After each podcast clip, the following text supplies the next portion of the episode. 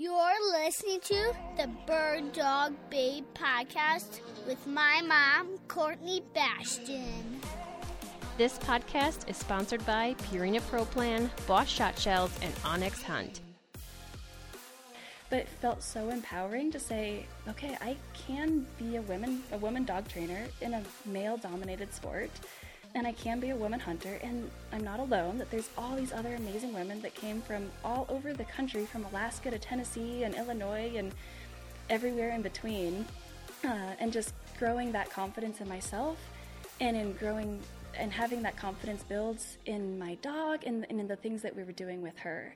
Because we had no clue what we were doing. We were learning so much along the way and just getting so much positive feedback and just different tips so yeah, just tons of tons of confidence in myself and then confidence in Sage. We just held her Upland Girls Camp this past weekend, and my heart is incredibly full. We had a great group of women and youth participants and the varsity team of instructors, helpers, and mentors. This mission with Her Upland is my passion project, one that continues to grow a community of women and youth that are competent, confident, and conscientious individuals that really get after it with their bird dogs. I can't thank all of the amazing people that put in the time and efforts to make this such an impactful event. Field mentors Deb Hinton, Chloe Nostrand, Rachel Willard, and Katie Willis. Andrew Willard of onX Hunt not only provided an outstanding presentation on utilizing onX to scout and hunt, but also stepped in as an additional field mentor. Jan Persia and Caitlin Mann, who spent the majority of time in the kitchen providing delicious hot meals all day. Tracy Wright of Dark Horse Shooting for being a first class shooting instructor. Ashley Peters from Ruffed Grouse Society for talking to us about ethics and conservation. Lee Chose of Boss Shot Shells taught us about patterning our shotguns with different chokes. Hannah Leonard of Sporting Lead Free, Liz Bradley and Sergeant Dan of Montana FWP discussing grouse biology and the Montana rules and regulations of upland hunting. Amber Kornack on bear awareness, and Dr. Meg from On Point Veterinary Services for presenting on bird dog first aid in the field. To find out more about the 2023 Her Upland events, be sure to subscribe to our newsletter and be one of the first in the know. Go to herupland.com. Thank you to our sponsor, Purina Pro Plan. William and I each kept three puppies for our personal strings this year. Yeah, I know, it sounds crazy. But we had three outstanding litters this year and could have kept even more because there was so much potential. We are going through Purina Pro Plan Large Breed Puppy like it's going out of style. No joke. The Large Breed Puppy formula contains glucosamine to support developing joints and cartilage. It has DHA for the omega rich fish oil, which nourishes the brain and vision development, antioxidants to support the puppy's developing immune system, and omega 6 fatty acids and vitamins to nourish skin and coat. I keep all of my puppies on this formula until they are 12 months old. Go to PurinaProPlan.com to find out more. We had the pleasure of having Lee Chose of Boss Shot Shells attend our Her Upland Grouse Camp. Lee was fully invested in helping our participants understand the importance of patterning their shotguns and understanding what their shot looks like on paper before they headed out for mountain grouse. He was joined by Hannah Leonard of Sporting Lead Free for an additional presentation on shooting lead free ammunition and shared the effects that lead has on our environment, the birds, and the food that we put on the table for our family. If you haven't switched to non tox ammunition, please consider it and choose Boss Shot Shells, copper plated bismuth, shipped direct to consumer. Go to bossshotshells.com. onX Hunt, the most important and effective tool for safety, navigation, scouting, and locating ideal upland habitat. Go confidently on your next solo hunt with onX Hunt.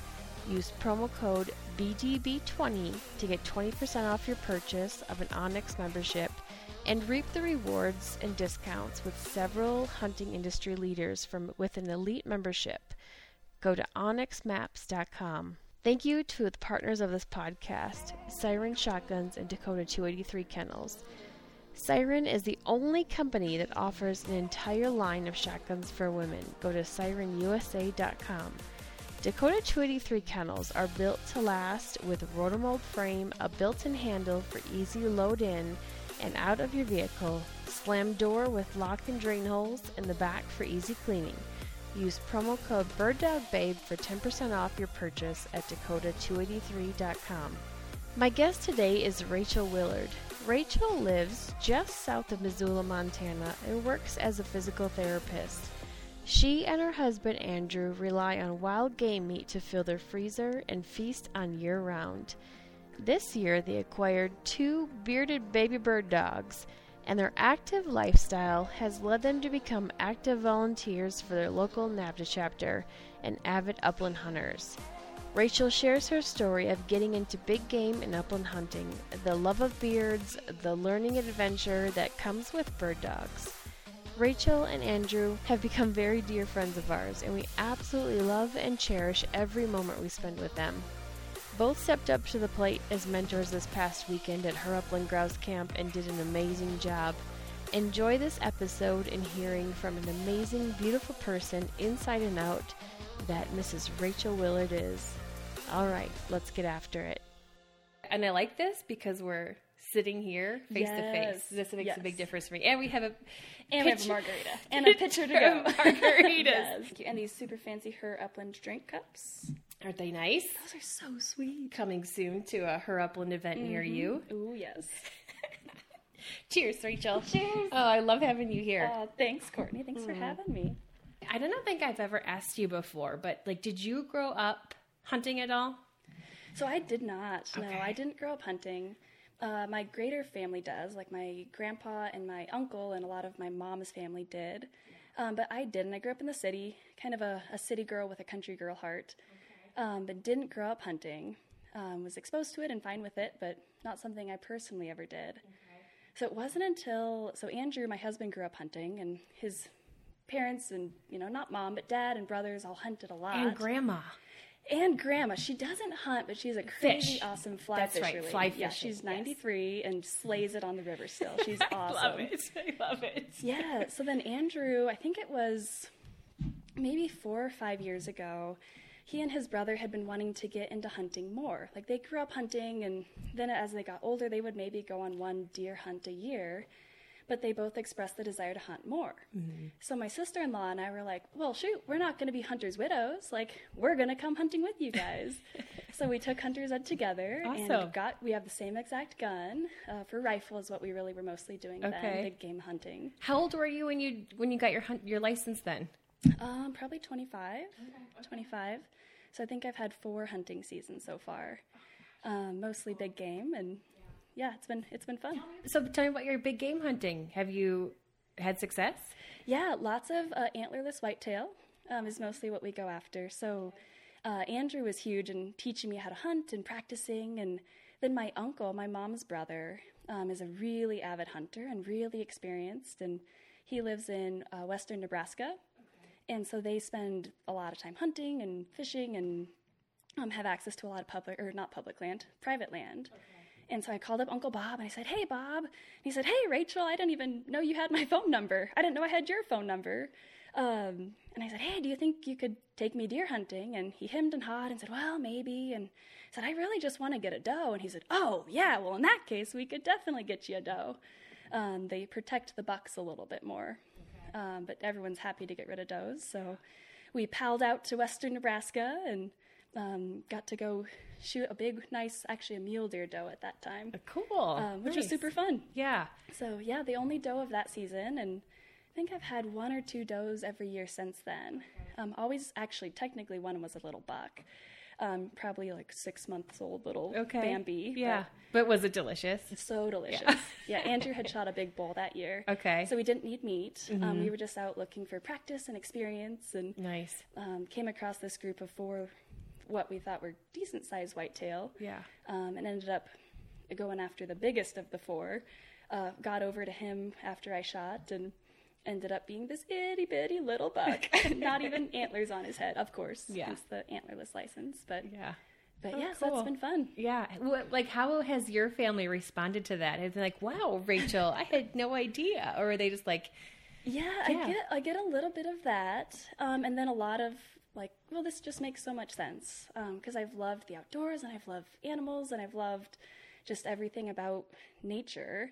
Um, so yeah, they've been really encouraging and just excited that I've gotten to connect so much with my extended family through it, which has been really cool. Like, like my uncle and that side of the family, I didn't really connect with all that well. And we spent a lot of time together since then, which has been really fun. that is cool? So yeah, so they, they weren't that surprised. I've That always been cool. kind of a rather have dirt under my fingernails than paint. So I get the impression that like you're not too fearless of much of anything. yeah, not so much. uh, maybe spiders. Spiders? will freak me out. Okay. But besides that, I'm creepy crawl. Nah, creepy crawlies will get me. but- Yeah, when Andrew was saying like, oh yeah, sh like one night she came over and she had just been digging in cadavers and like Right. formaldehyde. and like, oh yeah, Yeah. she gets she gets after Yep, it. yep. Yeah, it was fun because even before uh, before I had hunted myself, my sister in law and I helped our, our husbands, Andrew and his brother. We had helped them process their game. Okay. So they came over to our kitchen. I should win Wife of the Year. Inside my kitchen, it looked like a, a murder scene in there because we had paint tarps all over the place and this big cooler full of all these deer parts Yeah. um, that we pulled out giant quarters. And that was my first experience. I was like, okay, I had I had dissected cadavers by that point, but I was like, Oh, okay, how will I do with, you know, a little bit fresher meat or Warm.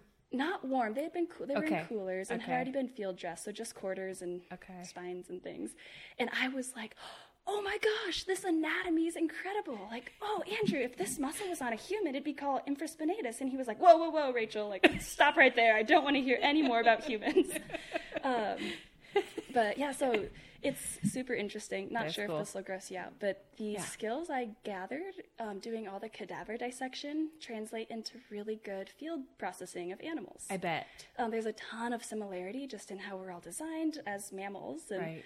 Um, yeah, so it's, I actually really enjoy it. That's Until really you do an 800 pound elk and it takes 16 hours, and then you really hate it a lot.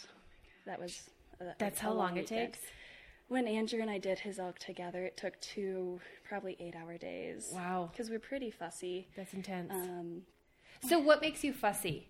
Like like because I obviously I've never done this before. yeah, yeah. So like what do you think that you do that maybe uh, others don't put that much precision into it? Oh, I'm not sure about others. Okay. Um, but we care a lot about getting all the meat we can from the animal. Okay. So we don't want anything to go to waste. Um, so some people that I've, well, some people I've seen process, like some of my uncle's kind of redneck friends in Sure. Nebraska. Yeah. Um, they would take off a lot of the meat, but maybe leave some on the bones that was too much effort to get off, or um, a lot of the the farther you get towards the you know the, the distal limb i don't know what the non-pt word would be towards the hoof um, there's a lot more tendons and a lot more silver skin or fascia um, so it takes time to get that out Okay. or you can grind it up and eat it um, and so i think a lot of people actually throw away a lot of the less desirable cuts of meat Sure. um, like from the elbow down, sort of an idea. Okay. Um, and so we take a lot of time to get all of that. Like we get all the neck meat and all the in between the ribs if we can, and we just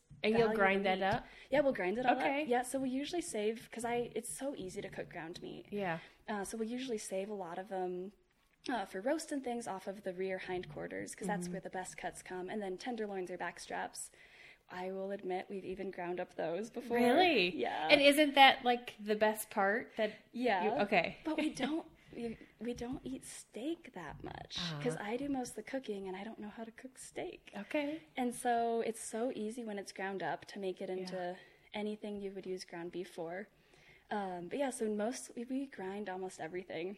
That's And so we yeah we just value the meat. We don't buy meat from the grocery store at all, except for bacon if we're gonna wrap something in bacon. Okay. And maybe once or twice a year shrimp, just because it's delicious. Yeah. But even fish, we'll go fishing. As I was or- gonna say because you guys fish a lot too, don't yeah, you? Yeah, we'll fish. Yeah. Not as much as Grandma would like. We got scolded for not fishing enough because now we have all these bird dogs and spend a lot of time with our puppies. But, Yeah.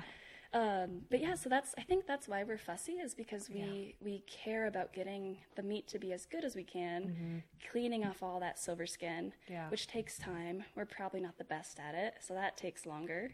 And then we eat nothing but elk and venison and goose and wild birds as much as we can, which is amazing when all you eat is red meat. Yeah. Um, yeah. What is what is maybe like one of the most bizarre things that you eat? Like some eat the tongue. Like do you eat the tongue? Uh, we've I've had cow tongue. I've never had wild game tongue. Okay. We've kept heart and liver. Mm-hmm. Haven't cooked them yet. Okay. We have a two-year-old liver in the freezer right now. Has not been cooked. Andrew claims he wants to cook it someday. um, what's the most bizarre? We did eat the heart and liver out of a turkey once. Okay. so that was kind of fun. Yeah.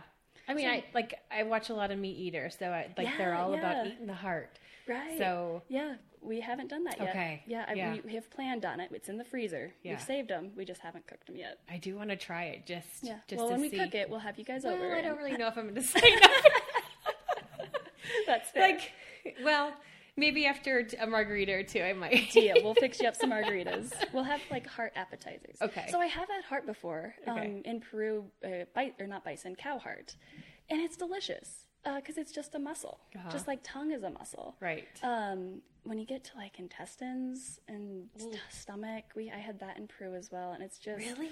yeah, it's not. I didn't like it. I mean, that's the digestive system. So don't you want to stay away from that? I would, yes, Okay. I agree with staying away from Okay. that. But they loved it, so I think it might be a, an acquired taste. Yeah. but- And you guys gave us some of your bear meat from yeah.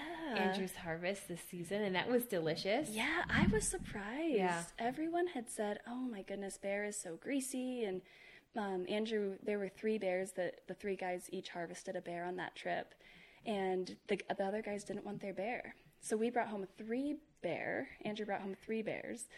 And I was at first, I was a little grumbly because it takes a long time to Yeah, process. for And I said, sure. Andrew, next time don't take their bear meat. I don't want to do this much work because I hadn't tried it. I was like, Yeah. what if we go to all this time and effort and money that goes into the materials that we process it with? And then we, we cooked some up in the Instant Pot and we ate it and we are like, oh my gosh, this is amazing. And then they smoked, we smoked a whole quarter, which was phenomenal. Yeah. Kind of like a cross between a honey baked ham and a, um, like a beef roasted something, smoked beef of some sort. Um, taco meat's phenomenal. It was surprisingly I had surprisingly for good. lunch today. It's so good. Yeah. So that's what you guys just mainly eat is your wild game. Yep, at home we eat 100% wild game. I love it. So if somebody comes over to our house for dinner, Know, eat- they know that that's what you're going to get. I have also given away wild game in meals I've prepared for other people and not told them Yeah. on several occasions. Yeah. And nobody knows. nobody says a thing. I gave some chukar soup to a neighbor when they were sick. Oh, nice. They had no idea it wasn't. and they said it was amazing. They loved it. They Yeah. thought it was chicken noodle soup. yeah. It was chukar pheasant chicken noodle soup. was it? It was and really I bet good. it was delicious. It was really good. Oh my gosh. Yep. That's awesome. But, What about upland hunting? When was the first time that you've gone and done that? Did you walk with for a while or were you like right away you're like, "Yep, I'm going to go." Yeah, so I didn't walk with. Okay. Um, that we started upland hunting. I, Andrew grew up upland hunting, mostly pheasants, maybe some quail as well. Okay. And so his parents have a little cabin kind of in south central Nebraska, and his dad has made relationships with a lot of the farmers in that area. And so we went out with his family for a pheasant hunt. And this was Nice. probably, I don't know if it was two years ago. I want to say it was about two years ago. So I haven't been upland hunting very long at all. Okay. And I didn't have a shotgun, so borrowed one from a friend's kid. Um, one of our friends from church had a 13 or 14 year old daughter, and he said, "Oh, I have a gun. Maybe it'll fit you." Took it. Uh, I had never shot a gun before, or never shot a shotgun before. Yeah. I'd shot rifles and handguns, and so we we said, "All right, well, Rachel, let's try to you know get you to shoot a clay pigeon before we go and look for birds." So we go out to this field and toss a clay pigeon, and I bang miss. Okay, we'll toss another one. Bang miss toss another one, bang, and I'm like, okay, I, I, this is frustrating. I was like, I don't know what I'm doing wrong. I said, can I try to hit something that's not moving before I hit something moving? and they're like, oh yeah, that's a good idea. Yeah. So we put a clay pigeon uh, on a bale of hay, just a hay field uh, out in the hay field, Yep. and I go bang, miss. And I was like, okay, what is going wrong? So I didn't have a clue how to line up the shotgun. And the boys hadn't told me, which I don't blame them. But so finally we figured that out, and I still don't think I hit one moving, but I at least was had shot the gun. Yeah. Uh, so we went walking up and down some kind of shelter belts between some agricultural fields. And I think I flushed, we flushed maybe a pheasant or two. We didn't have bird dogs. Uh, we were hunting. This was uh, these my husband Andrew, his brother, and then myself and my sister in law. And so we flushed. My sister in law and I flushed a bird. We were hunting with a husky and our Australian Shepherd mutt dog. And they were just along for They the were just having a They good time, having right? Yeah, they were another body pushing birds. Uh, and so I did fire a shot at the bird. I think I was, in retrospect, really far behind it. I didn't lead at all. Um, but we had a lot of fun. And so I think we hunted just a little bit there. Um, and I don't remember, it wasn't on that trip that I shot my first pheasant. Uh, it was either later that year or the next season. I don't remember. Um, and that was really exciting. My little mutt dog was with me then. And he was no help at all. In fact, I, he yeah he He wasn't gun shy though. he wasn't gun shy. No, we Perfect. had we had desensitized him, Yeah. so we would clap two by fours while he was eating his food, and Yeah. um, then we took him to the woods one day while we were shooting the handgun, and I stayed probably hundred yards away with him, and every time Andrew shot, I gave him a treat, shoot treat, shoot treat, and we just gradually got closer, and um, then we went squirrel hunting was actually the purpose of that day, yeah. and oh, that's probably the strangest thing I've eaten The squirrel. is squirrel. how did you How did you prepare it? Uh, the boys made squirrel biscuits and gravy. Uh-huh. It was out of the Meat Eater, one of the Steven Rinella Meat Eater cookbooks. Yes. And it was really good. They slow roasted the squirrel with bourbon and apples and onions, and Yeah. it was really good. But there was that psychological piece of, like, Right. oh, I'm eating a squirrel. Yeah. So that made it less interesting. It's that's that's what I get stuck in a lot Yeah. is the head part of it. Like right. like oh I I know what I'm eating. yeah. Although we had rabbit last year. Andrew Okay. shot this beautiful rabbit around Thanksgiving, and it was really good. It tasted like beef, actually. Strangely. So how did you prepare that? Because I we've have we have some rabbit. Do you really? Yeah, Nice. yeah. So we made rabbit, chicken, and dumplings. Okay. Mm-hmm. Mine's the chicken. So rabbit and dumplings. Like in a soup. In a soup, yep. And so we had dumplings. I think we put biscuits on top of that. This thick gravy stew mixture. Uh, we had slow roasted the rabbit in the instant pot prior to that. It was really And good. it was really good. It was really good. I texted a picture to my parents um, um, and said, "Hey, oh my gosh, look at this rabbit! Isn't it beautiful? Here's how we cooked it." And my dad said, "We're eating out every night when we come to visit." I will not be being fed rabbit knowingly or unknowingly. "Oh, Dad, you're missing out. It's so good." My mom's the same way. She's she's actually coming to visit next week, and she doesn't trust anything we make. So she Oh, like no. stands in the kitchen, and she's like, "Can we?" Yeah. Like she likes to see it, you know, Yeah. in in wrap, wrap from the Will grocery she eat store. any wild game? Um, no. Yeah, I've, we've I've made some birds for her, and she's tried it, and she's like, "Oh yeah, I like it," but I'm like, "You don't really like it." Yeah, fair enough. I think it's that same thing. She's surprised that she doesn't like it. It's probably like, well, Yeah, I just know what it is, and it is. Yeah. yeah, Just don't tell her. But she Yeah. she knows your tricks. she does. She would know the tricks. Absolutely, she does. And but I do. I blame that of like why I'm such a picky eater Oh, and scared to try things because we just. You know, it's it's how you're raised in that mentality. For and- sure, But for I do sure. try. I do eat a lot more green things than I used to in the past. That's good. So Well, green things are so-so, but meat we can eat all the Yeah. all the crazy meats. Yeah. But I want to try more crazy meats. Okay, Yeah. next time we shoot some crazy meat. we Yeah, I need to shoot some crazy meat this year. Yep, I can do it. like a rabbit. Well, like even if I shoot a deer, I think that's a crazy meat for me. Yeah. Have you done any big game hunting? no, No, not at all. nope, I haven't. Yeah. So, but um, I'm ready to. It's just Yeah. every time I'm like, oh, I want to go do this. I really want to just grab my dogs For sure. and do that instead. Yeah, I So- can relate. It's not that I don't want to do it. I just really love being with my dogs. Absolutely. So, it's Yeah, tough. I can relate to that because Yeah. we've talked a lot about archery, mm-hmm. like the thrill of the calling in a bull, or you know, because you you get so close and intimate during archery hunting. I think we would love it, but whenever anybody asks, like, "Hey, you know, are you going to archery hunt?" say, "No, we're going to be hunting birds, birds, birds, birds, and then enough big game to fill the freezer." Yeah. So hopefully we get an elk because that would do the trick, and maybe a deer or two. And then birds because Yeah. the dogs are so fun. It is so fun. And you can't leave them home. Right. So let's talk about the dogs. Let's talk about dogs. So- That's why we're here in the first place. Let's talk about the dogs. Um, yeah. So when did you guys finally decide that like we like upland hunting so much we want to get a bird dog now? yeah, so a lot of the challenge initially with the bird dog was that we'd have to get a puppy. And our work schedules pre COVID wouldn't allow that to do it well because we both worked outside the home. Um, and me, especially as a physical therapist, I don't have the flexibility to come home enough to take care of a puppy. And Andrew, at the time, his job really wasn't work from home friendly. He's in the business world, but wasn't work from home friendly. And so then we lost our mutt dog. He passed away, and then COVID happened, or in some order. Maybe he, he maybe COVID happened first, but regardless, um, we moved to Montana, and then because of COVID, then the world has become so work from home friendly.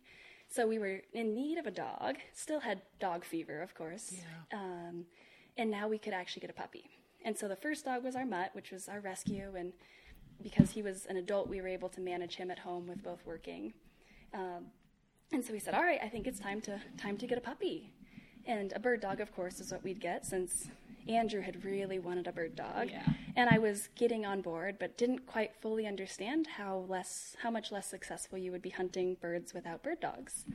Um, so I was ready to dive in and we went down the puppy journey. Yay! Yes. Did Andrew grow up with bird dogs? He did. He did. yeah, what so breeds did he have? Mostly? English setters. Okay, cool. Yep. So English setters is what he primarily grew up with. His parents now have French Brittany's. Okay. And they're fun little dogs too. They are fun little dogs. Yeah. So why the poodle pointer? Yeah, so the mutt that we'd had was a big, fluffy, white, hairy, hairy, hairy Australian Shepherd mix who somehow snuck his way onto the very soft navy blue couch in our house. and he probably spent 20 hours of the day and night on this navy blue couch. And so we had lost him. It had been over a year.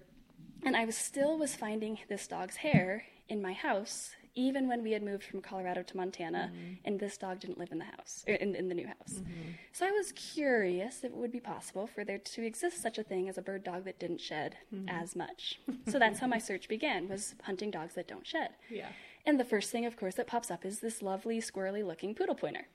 And so I thought, well, that's kind of cool. And Andrew had actually seen an article about poodle pointers in the Gundog magazine probably a couple weeks prior. So it was two pings on the radar. Yeah.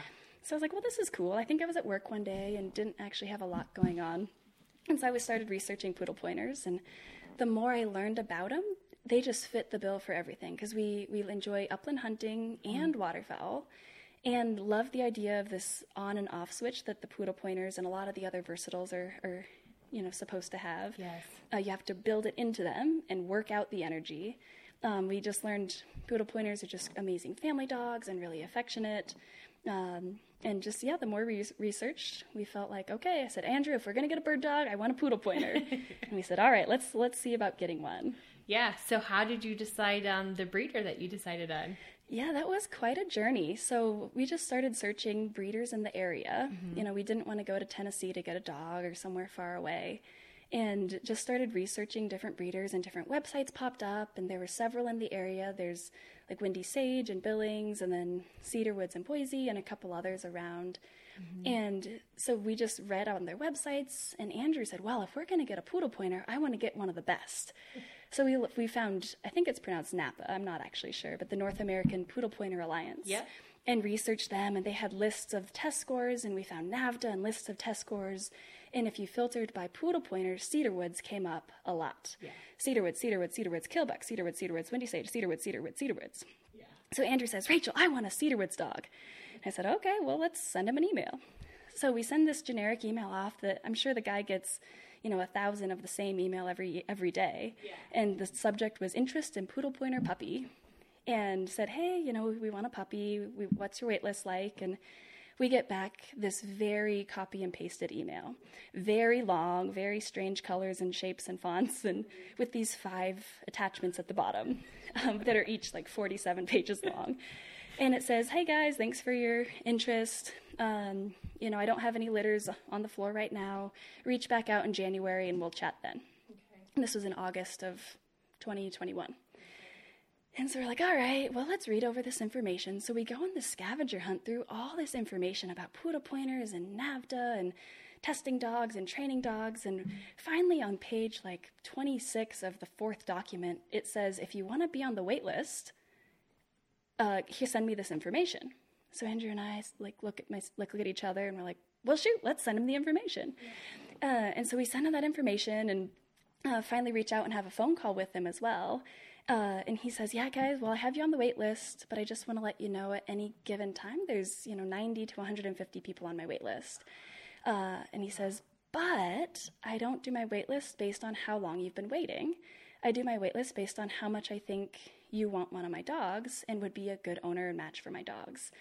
And so we went on this probably six month quest to be the most um, assertive of how much we want one of his dogs. So I think we called him about once a month, sent an email at least every other week, if not more than that, sending pictures of us with grouse saying, There's only one thing missing. We just need a dog in this grouse picture. um, and so even then, Andrew said, Rachel, I just, I'll be so disappointed if we don't get a dog. We should probably reach out to others. Mm. And it was right around that time that we got an email from, from Bob Ferris of Cedarwoods Kennels in Boise that was very short, very succinct, and it said, Hi, Rachel and Andrew, just want to let you know I put you on the litter list for this litter. So oh. we're like, what's a litter list? Are we one of like 50 or like and so we called him then later that week and we were one of 6 I think that had made this litter list for this litter and wow. Uh, yeah, so we were floored. We were elated and floored and so excited and so we got to follow along as Sage was conceived and then when she, we knew about when she'd be born, and we heard shortly after that. We saw pictures weekly of her, well, of the puppies. We didn't know which one was ours at that right. point. Aww. And yeah, we were just so excited, so thrilled to have gotten her. And you guys, like, I know I've said this to you a lot of times, but you guys, this poodle pointer that you have, stunning. Like, stunning. The first, like, I think Andrew, as soon as you guys left the house and had her in, in the you know in your car. He sent me a photo. I'm like oh my god her coat is so fantastic. Yes. I mean it, which doesn't come easy for the breed. Totally. And so when you see ones that have that it's just really really nice. She had a perfect amount of facial hair and the body coat was tight and oh my gosh. Yeah I, thank you. Yeah we i adore her Thank you. We do as well. Uh, yeah, we, we feel really fortunate because a lot mm-hmm. of them are so squirrely. Andrew says a lot of them look like cancer survivor patients that have just regrowing some chemo hair. and some of them do. Yeah. I have to say, Courtney, you're on a, an amazing mission to save the world of squirrely poodle pointers. Uh, one one truck top um, grooming session at a time. That poor guy pulling gobs of hair. Yeah, Joel, if you're listening and you tell me that you do listen, I'm so sorry. I just ripped the hair out of your dog right before you got the scores of your test the other day because I'm like, oh, you probably would have liked to have a photo with the judge. said, well, just make her sit down. yeah, but she had such a great coat underneath all yeah, that dead yeah. hair, right? Did you see that? It's oh so my pretty. gosh, yeah, so, yeah, she was gorgeous. But yeah, but it's one of those things, and even when you guys came mm-hmm. over for the first time, I was like, yeah. okay, so this is what you do. Just yes. start pulling all this hair and, and maintain yeah. this because she's got a great foundation of a coat here. Some people are neurotic over coats. Yeah, like wear hair coats. Like but me. it's so worth it because I, I, feel like for Sage, it's a combination of good genetics, yeah, yeah. great food, yeah. and then really good um, you training us how to take care of her coat. And we love it. It's so addictive. Yeah. With that charcoal brush, when you're scraping away and you see the gobs of hair that didn't come out with any other brush or Isn't tool. It nice? It's so satisfying. So if I get her tired and give her a bone, I'll sit there for like half an hour just pulling the hair yeah. out of her and it's and so they love satisfying. It too. she does. Yeah. Sometimes. Yeah, they love it. She also likes to eat the charcoal thing and it makes awful sounds, but that is the worst oh, sound. Like... She did that the other day and I was like, oh, that's worse than nails yeah. in a chalkboard. Is worse. It's horrible. but yeah, so we're appreciative for you helping us take good care of our, our yeah. poodle pointer. Oh, good. She's, I'm, I'm glad I she's stunning. I was worried at first that it was just like ugly baby syndrome that every mom thinks their own baby's so cute, even though they're not all babies right. are cute. Right. But lots of people have told us she's really a good looking dog. very good looking dog. Nobody knows what she is, but everyone thinks she's very beautiful. what, do, what do people think that she is? Uh, so now that we have the second one that's not a poodle pointer, um, when they see the pair of them together, uh, they think they're Drahthaars. Okay. Yeah. Okay. So somebody else said she could, could yeah. look like a Drahthaar. She's got that coat. She's know? got the coat. So yeah, and then this big, fluffy, big, bearded face. Big, beautiful head. Yeah. Yeah. Testing her. So it was that a requirement of Bob that she be natural ability tested or that you did any of that? Not at all. Okay. No, so it wasn't a requirement, and we didn't really know that that was even a thing. And it wasn't until we started getting into NAVHDA uh, that we became exposed to the testing world. And yeah. initially, we kind of hemmed and hawed: should we test her? Should we not? And actually, after our section, our second time that we brought her up here to see you and William, uh, William was like, "Well, I don't know if you should test her." It was the day that she did not use her nose. She was 11 weeks old. Uh, we were trying to get her to smell a pigeon in a launcher because she was visually stimulated by pigeons, Right. but had no nose at all, just absolutely none. So we had we had her walking around really close to this little pigeon in the launcher and she was not interested at all and so finally i was on one side and then william was directly across from her uh, and the pigeon was right in between william and sage and he called her to him so she ran to him and ran right over top and fell over the pigeon launcher and so he actually i remember courtney he was like well rachel i don't i don't know if you guys should test her and she just was a she, Like thought she was a- ever? Did you think he Well, meant I ever or think he like anytime ever. this year? I think he might have meant any time this year. But yeah, he asked. He said, "Well, are you?" I mean, she's 11 weeks old. right. Well, he's like, "Well, she, are you required to test her?" No, I don't think so. Okay. Um, I don't know if you guys need to or not. It's up to you. um, and so yeah, so we came to the the NAVHDA handlers clinic that you guys put on, Mm-hmm. and that was our first exposure to any of the testing. That was our first NAVHDA event. Period. Oh, first nice. training anything. yeah. And we were just like, wow, this is amazing.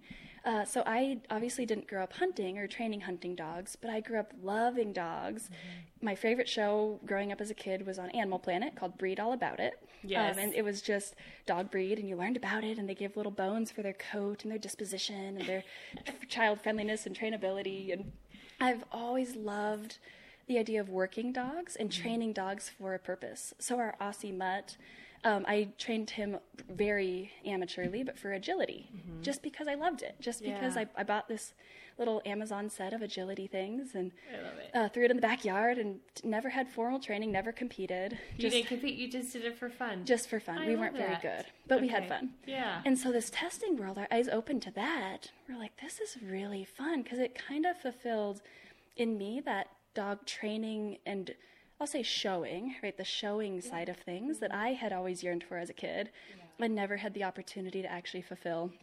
Um, and so Andrew and I talked, and we were very fortunate to even get signed up for a test because we were so late to the ballpark on everything.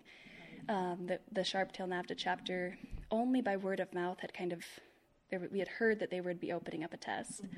And so as time went forward, I don't remember even when we signed up for it, but we were very wishy washy Um, because we were kind of felt like Sage was a dud. Yeah, but she went from like I don't want to even say like zero because there wasn't, but like Yeah. she went from like like a low and like peaked. Oh, totally. Like, don't you feel like it was almost like overnight? Oh my gosh, from one Yeah. week to the next week, Yeah. over the course of about a month, it was just flip switches were flipping left and right, just nonstop in her. Right.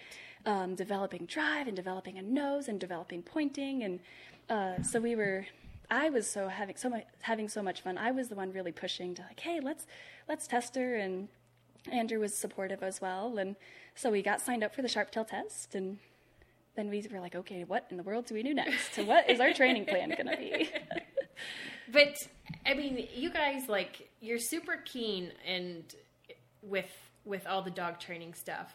I mean, even when you were just describing earlier with your other your previous dog and getting it used to the the shooting, to know to stand away and then come fo- like uh, that's not you know that's just not like kind of a typical thing that people just don't know anything about dogs and just do something like that. So you're really keen on understanding and being able to read the dog. So that's that's really helpful. But I just think Sage went from overnight to I mean, there's uh-huh. Yeah. while where like you guys were like, oh, she's not really super excited to swim, and Yeah. now look at her. Oh my gosh, she's a maniac. Yeah. Everything that we said, oh, she's not that excited about birds. Yeah. She's a psychopath. Oh, she doesn't like the water. You know, she doesn't like bumpers. She's she's she has Yeah. grown in phenomenal ways. It's Yeah. been, it's been really cool. But yeah, Yeah. thank you, thank you for your kind words. I Well, yeah. appreciate it, and yeah, No, you guys do great. love dogs. But I mean, look at okay, so look at that when you say she was what eleven weeks, and then you tested her when she was five months, no, six and a half. Six and a no, half. wait, right at no, no, no, right at six. six months, Six months Okay. exactly. Yeah, six months Yeah. exactly. So that's that's a really Yeah. short time to learn a lot Oh, of things. Yeah, to it turn it on. definitely encouraging Yeah. to share with others. Like Yeah. we've met others. We have another friend that has a little Weimaraner puppy who's four and a half or five months old, and just encouraging her, like, yeah, he's showing great potential already, and they develop at different paces, and Mm-hmm. Absolutely. sometimes it's one day, and different dogs will develop at different rates, Yeah. and but those switches can flip Yeah. in a big hurry. And I think that's just so important to remember is that they all develop at different stages, and um, because people like, I mean, just today I posted a video with hash browns pointing that that you, the video you took actually, Yeah. and then someone's like, "Oh, how old is he?" And he's pointing already, like, "Oh, you know, like, they're- don't worry about it. Don't worry about it. They're all different ages. Yeah. Don't compare." Um, Should like- have seen the other five dogs. right. You should have seen Wade Wilson. right, Wade Wilson. He's a lover. Yes, who who the trainer loves the best out of all of them, and he just literally stepped on a bird and was like, Meh. um, didn't even. I still don't think he even knew he stepped on it. No, he Yeah. didn't. He wasn't. He was not clued in at all. Yeah. And a lot of them just charged up and grabbed him Yeah. the birds weren't very fleshy. Yeah. Mine, our little baby, charged in and grabbed it, and then hid under two trucks playing truck keep away for about away with the what, bird. twenty minutes. It felt like twenty minutes of crawling on my tummy trying to get the dog out who's mauling this Two, bird. another one did that too. One of my puppies did that Yeah, I too. think Effie maybe was Effie, yeah. playing keep away. Stinkers. Stinkers.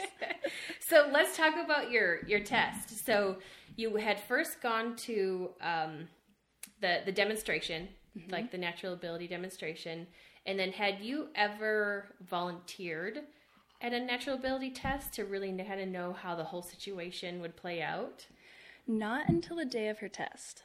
Okay. And so we we volunteered at her test, and we were, I was so fortunate with how that had played out that we I volunteered. Andrew and I both helped out on Saturday, The day before you tested. and she tested on Sunday. Okay. So that timing was awesome. Um, but yeah, so we had been to the the handlers clinic, and then we had listened to on your Patreon account. There was a an NA and a UT different sessions that talk you through. We've read numerous books. Uh, Bob, our breeder, Bob Ferris wrote a book that's about training and testing versatile dogs awesome. read that. We've watched hundreds of YouTube videos from Standing Stone and Cornerstone and Yeah. all sorts of different different training sites and That's awesome. uh, yeah, so we felt pretty familiar with what the test would be. We'd been in the world enough at that point to recognize, okay, the field search part and what we're allowed to do, Mm-hmm. um, and then the, the tracking section and how exactly that would work, and then the, the bumper fetching, uh, water water portion, I guess. So yeah, so so even though we hadn't volunteered yet, yeah. uh, we'd been exposed a lot and felt pretty good about Okay. that. Okay. And how was your volunteer experience? It was phenomenal. Yeah. So so helpful. To be able to watch all the dogs and and and we had never been to that exact testing site. Mm-hmm. Uh, we had mostly trained with the Big Sky chapter, and then we did the test with the Sharptail chapter at a new testing location for them anyway. Okay. So nobody had ever been to that location, which happened to be about five minutes from our house, Oh, nice. instead of five hours, uh, where the Sharptail chapter normally trains. yeah. Uh, so that was a huge blessing in itself. Yeah. But yeah, it was so helpful just to watch the flow and get a feel for, you know, the time frame and how long things take and how to make sure that we don't keep the judges waiting and Yeah, I mean, I think you guys are the fastest bird planters, right? Did you Thank like you. set a record? we did. Yeah, what we was like the the the child like Burke, my son, and then um, Finn. They were timing you, right? They like, were ti- Your yes. start to finish of planting birds in the field and being back was what? Well, I'm not sure. I think we got down to three and a half minutes. Uh, the judges were eager to move things along quickly, and the bird planters were the, the rate limiting factor. and in the you were equation. running, right? Did we did some running, yes, uh, through the through the fields. Fortunately, not too many gopher holes, but yeah, we got it got Oh my it down. gosh. Learned a lot. Learned a lot about pheasants. Actually, is what was in her field field Okay. section. Okay. hen pheasants. Cool. Yeah, it was good. Yeah. So it gets to be your test day, and like going into it, was there any portion that you kind of had hesitations or concerns about? Not the day of. Okay. No, we had trained at a Big Sky training event the weekend prior on both Saturday and Sunday, Mm-hmm. and basically had done mock tests both those days. Okay. Not official mock tests, just we did a field section and then we did tracking with her, and then we did the water portion as well. And so we knew she was doing awesome. Um, so Sunday before, it, the timing couldn't have worked out better. Uh, Chris Trina, one of the uh, NAVHDA judges, uh, he was out there just helping with the training day and happened to walk with our group, lead our group when we were training Sage on her final little pigeon run. Uh, with one chukar in the field because we hadn't trained with chukar yet, and Okay. he said it's the dogs will point the birds. They know what chukar. They'll, they'll they will know that's a bird. Right. He said it's really psychological for the handler to know that their dog can point a chukar. Yeah. And so I he walked right beside me and I asked probably 50 questions of him on that day and the rest of the crowd, you know, there's always a bit of a, a crowd following you on those days. Um, not a big crowd, but Yeah. six people probably. But he and I just walked so close together, and I was just pinging him questions. Okay, on the training or on the on the test, can I do this or what should I, can I, you know, when can I say something? When can I not? What should I tell the judges? Because Sage and I and Andrew, we all tend to move fairly quickly, and then on these NAVHDA training days, you get delayed by this group of people, so you tend to walk a lot slower than you're used to. Right. Well, then Sage gets ranged out pretty far compared to me trying to stay in more contact with her. So I said to him, like, "Hey, Chris, I need to stay in touch with Sage. You know, how how do I do that on the on the testing day?" And he said, "Rachel, tell your judge. Say, hey, you know, I just want to let you know we tend to walk kind of fast." And he said, "Just tell him that, and it's our job to keep up." Um, Wow. So he ended up actually being one of the judges for our test, and he was my handler, Okay. which was such a huge relief. So he kept up with you. He kept up with me, yes. And so I did tell him, I said, Oh, Chris, just want to let you know we tend to walk kind of fast. And so then we walked through the field, and he goes, Oh my gosh, you guys do walk fast. I don't know who walks faster, Rachel or Sage. Although she's sprinting. But, um, but so that was, yeah, huge and just helping us feel calm and confident before the actual day of the test. Yeah. Prior to that, we had a lot of reservations about mostly the water portion and the tracking portions. Um, but right the day of test, I had no, I was not concerned at Zero all. concern. Zero concern. Yeah. So what did her field portion look like? Like how many birds did she find and like did she just nail those points beautifully and She did really awesome. So we ran first on the second day. So it's Okay. c- it's 7 a.m. It's cool and dewy, uh, and so we kind of knew where the judges know where the birds are being planted.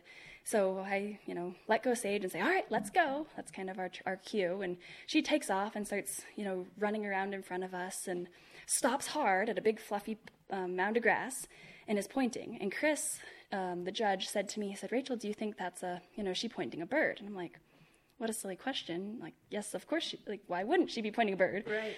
And so he says, okay, like, walk up to your dog. So I get over there, um, because she's still on point at this, at this point, and I go looking through this giant pile of grass, and there's no bird. It was where they'd planted, you know, 10 birds the day before. Sure. I would, I would assume, based on where Andrew had been putting the birds the day before. Yeah. and so I was like, I was, oh, well, I guess pointing nothing's better than not pointing something. Yep. And so he's like, all right, you know, we'll just carry on. And all right, Sage, let's go again. And kind of carried on another 20 yards or so. And she stops hard again, uh, pointing really well at another big clump of grass. And so I look in there. And at this point, I'm looking and looking. I'm like, there's no bird in here. Well, next thing I know it, Sage actually has her mouth over top of this little pheasant.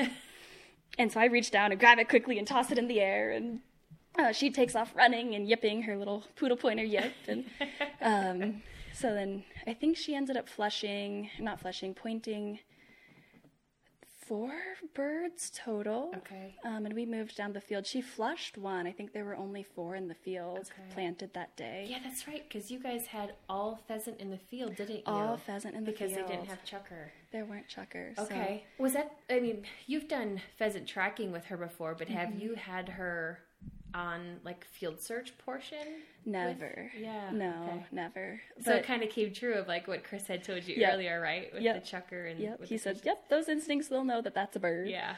Uh, but yeah, so we actually, so you're supposed to hunt for 20 minutes, Mm-hmm. and there was a big section of the field where they knew that birds hadn't intentionally been planted. So he said, "All right, Rachel, we're in damage control. Like we don't want your dog to catch a bird. You know, we don't want something bad to happen. So just hunt her down that way." There's not birds down there, but just let's kill some time on the clock. So we take Sage down this way, and she's just having the best day ever, running and running and running. And um, so we hunt back, and he actually tried to keep us from finding more birds. She at that point had, I think she had pointed three solid birds. And so he said, you know, we're in, he kept using the word damage control, right? Trying to not create bad habits in her by letting her catch one of these, um, these kind of sleepy pheasants. They turned out to be really flighty, lively birds. Good. Which was awesome. No and they birds were got up caught. and they got out. They got up and Good. flew far and hard, which was Good. awesome. Yeah. And so he says, "Okay, Rachel, keep keep Sage on this side of the field and try to keep her this way." And she, Sage just like, "No, we are hunting the whole field." So I turn and actually walk the other direction to use body language to get her to come with me, which she does. And she goes, "No, there's another bird over here."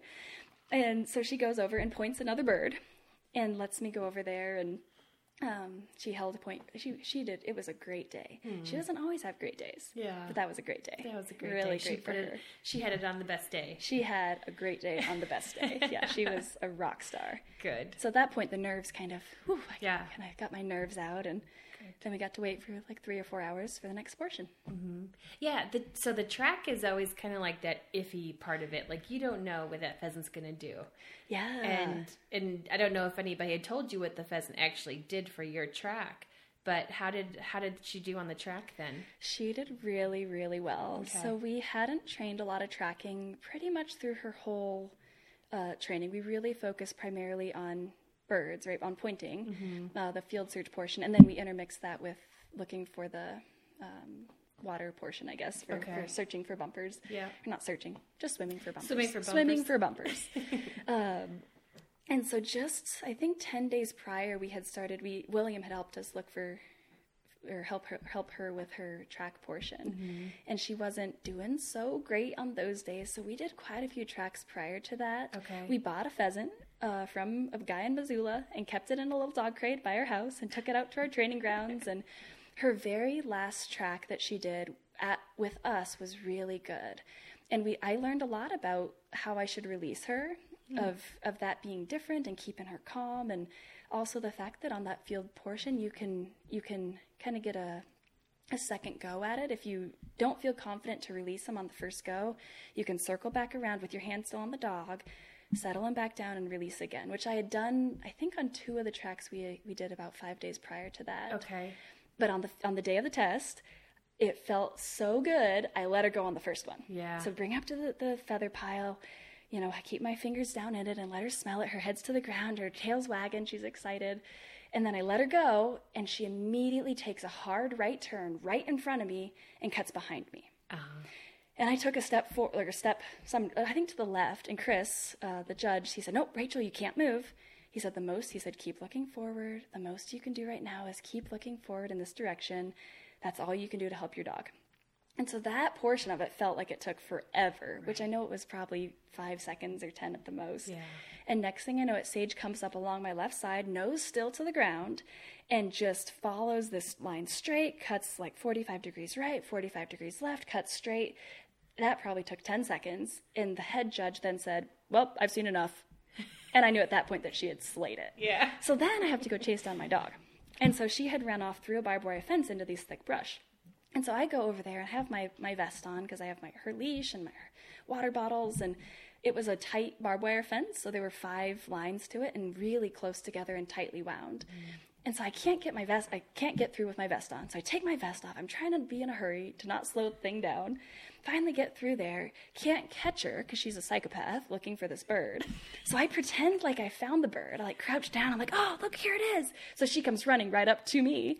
I catch her, clip the lead, go to stand up, and I had missed the clip on her lead. So then she takes off again. I'm like, oh my gosh, there goes our cooperation score. This dog's a maniac. We're going to get a terrible score, zero on cooperation. Not actually. Um, and so finally, somehow magically, I get her back. And then Andrew had grabbed my vest. He showed up. We get her, and um, we knew she had done really well. So Andrew then said what she did was when when she went around me, her nose was to the ground the whole time. So she never went searching. Her her body language is different when she's hunting or searching. She just followed a tight circle right around us. I don't know if she was tracking one of the people or what she smelled. Came right back to the feather pile and just tracked all the way to the fence. Good girl. So she got a four on that, which is really awesome. Really, really awesome. What a good girl. Yes, she's awesome. It's it's that part of like trusting your dog, right? yeah, like, yeah. just- And it, that's I think that's the hardest part in the natural ability test is just having to stand there and hoping that. yeah, that did we do enough? it. Did I release her right? Right. What more could I have done? And Yeah. my heart really did drop at first when she hooked right. I thought, oh shoot, I screwed Mm-hmm. it up. I shouldn't have released her. but she came through for me. Yeah. she's a good girl. And you talked a little bit about the release, right? So, like for people listening that maybe haven't gone through the natural ability test yet, can you go a little bit into that and maybe what you were doing before and how, or and how you changed to to feel like, yep, I got this right. This is this feels good to me. Yeah, so at the handler's clinic, William had showed to hold your hand palm up uh, under the collar so that when you release it, your hand doesn't pick up their head or doesn't interrupt their focus or concentration. Um, and so I was doing that and kind of slowly bringing her up and having my hand down low into the, you know, the other hand down low where she could be encouraged to smell the feathers. And I think the times when we were training and I chose to reset her was when her head popped up mm. before I released her. And I think she was feeling eager to go hunting because that had been so successful for her in finding birds. She thought, well, why would I follow this track? I can just go hunt for birds and find them. And so I, I'm pretty sure the it happened so fast. A lot of Yeah. it just was an intuition is, thing, but I think it was seeing her not be focused mm-hmm. before I'd release her. So on a couple of those, I just kept to hang on, kept a hold of her collar, kept hanging onto her collar, circled her around. Then I would put my my forearm in front of her chest, keep my hand on her collar, and just be calm. Right? She needs to learn that okay, we're tracking. We're not searching. Searching, I'd get her excited. All right, Sage, let's go. Where this one, I was like, all right, Sage, I'm just going to hold you steady. She's strong. She's 45 pounds of muscle. This dog is Yeah. so strong for being a puppy. I was just holding her She's a little brick shit house. she totally Yeah. is. Yeah, she's totally. She's Yes. a crazy, crazy, awesome dog, but crazy. um, just holding her steady, and then I released her again better those second times. Yeah. So yeah, but that release really helps, I think. Yeah. Next portion is the water. And I know you had no doubts with that. Yeah, not at that point. I had lots of doubts uh, prior to the women's hunting camp, uh, the hunting dog training camp. Yeah. just she wasn't she was really timid sage was such a timid puppy and it was hard to get her into the water and she wouldn't walk through a puddle if we were on a walk she would not get her toes wet in a puddle she was just she hadn't had a bad experience she just didn't like it um, but so then on the test day, we'd obviously been through a lot of transformation in that category as well. And uh, one thing that had helped us along the way is Sage is so play motivated. That's her biggest motivator is play. She's not that food motivated, and she's not that affection motivated. She likes affection, but it's not her motivator. And so the biggest suggestion somebody had shared with us was to do this two bumper game. So she, you know, get her excited about one bumper and get her to, you know, just to be excited about the bumpers and then lure her back with a second bumper and just made it fun. So for for a month or more, we had just had so much fun. No rules at the water. You can jump, you can play, you can be naughty. Just so much fun and so much play where we'd get in the water, we'd splash, we'd play. And so on the day of the test, the judges always at the beginning go through this little spiel about it. At the at the test, you can talk, you can be fun, and they always said kids are the best because they just have so much fun. And I thought, well, shoot, I want to have fun too. so I got my two little bumpers, and I'm all right, Sage, let's go, let's play, and wiggling them around. And I didn't need to be that exuberant, but we had fun, Yeah. and we were the first ones to go. And so I toss it in, and she flies off the ledge and goes splashing in, and good girl, good girl, and calling her back and wiggling the second one, and I love it. yeah, then you can get the bumper away from her so she doesn't play keep away by trading her for the other Yeah. very fun bumper. So, mm-hmm. Yeah, It works for birds too. Oh yeah, yeah, that's for- good. Yep, yep, same thing because they'll come back. Yeah, with basil. So There you go. Didn't Well, work for Basil. didn't work for Didn't Basil. work for Basil. No, because she has to we play keep away with. Sage because Sage is a bully. And Sage steals all of her toys. Okay. Every toy Yeah. Basil ever gets is stolen by Sage within seconds. Yeah. Sage wants all the toys. yeah, well, So- as she should. She's yeah, she's prize one. Yes, she's a prize one bitch. She is. So, what was what was your final score then? Uh, 112 prize one. Yay. So we were so elated to go from this little puppy we had d- thought she was a dud, not actually, but we had concerns, Yeah. to then just being so proud of her that she's just an amazing dog. Did We're- you take her for a prize one bitch celebration? Not really. No, we drank beer in her honor. So her her registered name is uh, Cedarwoods Mountain Standard, named after our favorite beer from one of our favorite breweries in Colorado. And it's a very good beer. It's a good beer. Yeah, it's a kind of a light, yummy IPA. And so we we did drink that beer in her honor. And I really wanted to go paddleboarding. And Sage loves water now, so I was so excited to kind of have a non bird dog week. Yeah. Just let her be a dog dog. Yeah. And so we kind of took it easy on training. We took it easy on obedience training, minus introducing the shock collar. Mm-hmm. Oh yeah, that, that was, was the, that was the follow up training that was the follow wasn't up. it? was, yes. Was introduction to the e collar, and then having so much fun paddleboarding and and all of that. So that was that was our biggest celebration with Sage. Yeah, It was fun. that is fun. It was really fun. Um, you talked a little bit about camp, so I want to touch on that. What what kind of was your biggest takeaway from the women's pointing dog camp? Oh my gosh, there were so many amazing things. Yeah. I think the biggest thing for me personally was so much confidence uh, in myself that came from that. Mm-hmm. And especially from doing it by myself and not with Andrew. Because I slept in a tent in grizzly bear country. Yes. That was the first time I had ever set up a tent by myself in my entire life. Oh. Not because I, I hadn't had, I mean, just because I never had. Yeah. So between just feeling so empowered that I can do these things without him there. Now, granted, I love doing stuff with him. I'd prefer to do stuff together. Yeah. But it felt so empowering to say, okay, I can be a woman, a woman dog trainer in a male-dominated sport, and I can be a woman hunter, and I'm not alone. That there's all these other amazing women that came from all over the country, from Alaska to Tennessee and Illinois and everywhere in between, uh, and just growing that confidence in myself and in growing and having that confidence builds in my dog and, and in the things that we were doing with her. Because we had no clue what we were doing. We were learning so much along the way and just getting so much positive feedback and just different tips from uh, ruth and then bridget were so helpful with the puppies uh, the two trainers that spent the most time with the little puppy group there. So yeah, That's just tons awesome. of tons of confidence in myself, and then confidence in Sage and Yeah. what we were doing. And doing. you had the her. breakthrough in the water there. And we had our water breakthrough. That was my Yeah. main kind of training focus goal. Was I've got to get this dog in the water. We we had gotten her to swim before, but always just following us across this tiny little ditch where she would swim for two strokes and be out. Uh, and so I said, guys, I really this is my goal. I'm sure they all thought I was crazy because she just slayed it in the first moment. She's so competitive and so play driven. We took all these puppies, and it was. Well, Sage had a free for all. A lot of the puppies, they didn't have a free for all as much. But Yeah. we got these bumpers and I was getting excited. All right, Sage, and tossed the first one, and she charged in and splashed and swam really well. Um, And she's like, I've been doing this Yeah, all my life. yeah. No big deal. exactly. I was really proud of her. One of them, because I was like, I'm gonna, keep, I've got to build this drive. Like that built so much drive in her. Yeah. I was just tossing them and having fun. And somebody else had tossed a bumper for, I think it was an eight-month-old German short hair pointer Okay. that swam in after it. And Sage was like, Heck no, I'm not gonna let you beat me to the bumper. So my little five-month-old puppy motorboats out there like a river otter, passes him, and and steals his retrieve. And brings it back, not to me, but to the shore. And so I apologize. I'm like, oh my gosh, I'm so sorry that that was so rude. And on the inside, I was like, heck yeah, like you go, girl, you go steal that retreat. I love the competitive side. Yeah, so we both are competitive. I tried to be kind, but You're, I was super kind proud of her. I was super proud of her. and she has been a little water rock star ever since. So that was just the perfect environment for Yeah. her. It was could not have been better. Yeah. And I love how like bird dog fever that you and Andrew have gotten. I mean, besides like the testing stuff, like you now have your own flock of pigeons.